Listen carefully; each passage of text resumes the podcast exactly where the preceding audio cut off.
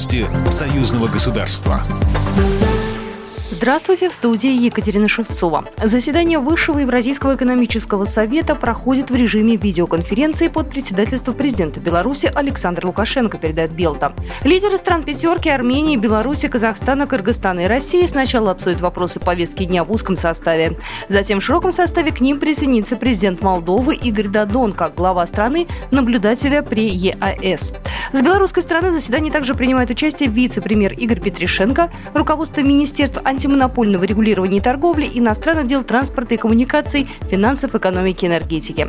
Кроме того, участие в саммите примет посол Беларуси в России Владимир Семашко, который находится в студии посольства. В повестке 10 вопросов. Предполагается, что Высший Евразийский экономический совет утвердит стратегические направления развития евразийской интеграции до 2025 года.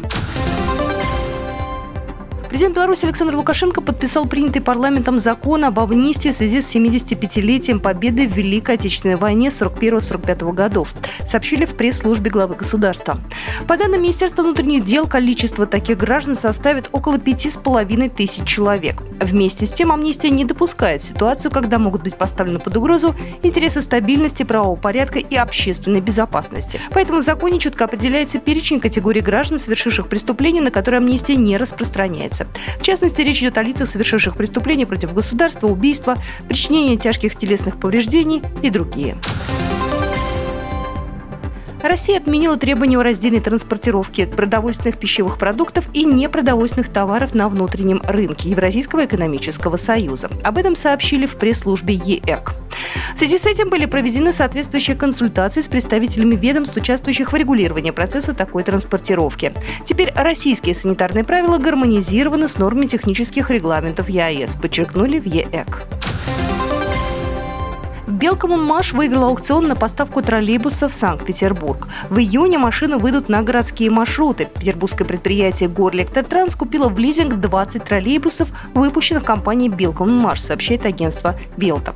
В салоне троллейбуса одновременно смогут находиться 162 пассажира. Он оборудован системой наклона кузова к тротуару и откидной платформой для людей на инвалидных колясках. Система видеонаблюдения насчитывает 12 камер, салон оснащен Wi-Fi роутером, а также USB-розетками. Программа произведена по заказу телерадиовещательной организации Союзного государства. По вопросу размещения рекламы на телеканале «Белрос» звоните по телефону в России 495 637 65 22. В Беларуси плюс 375 44 759 37 76.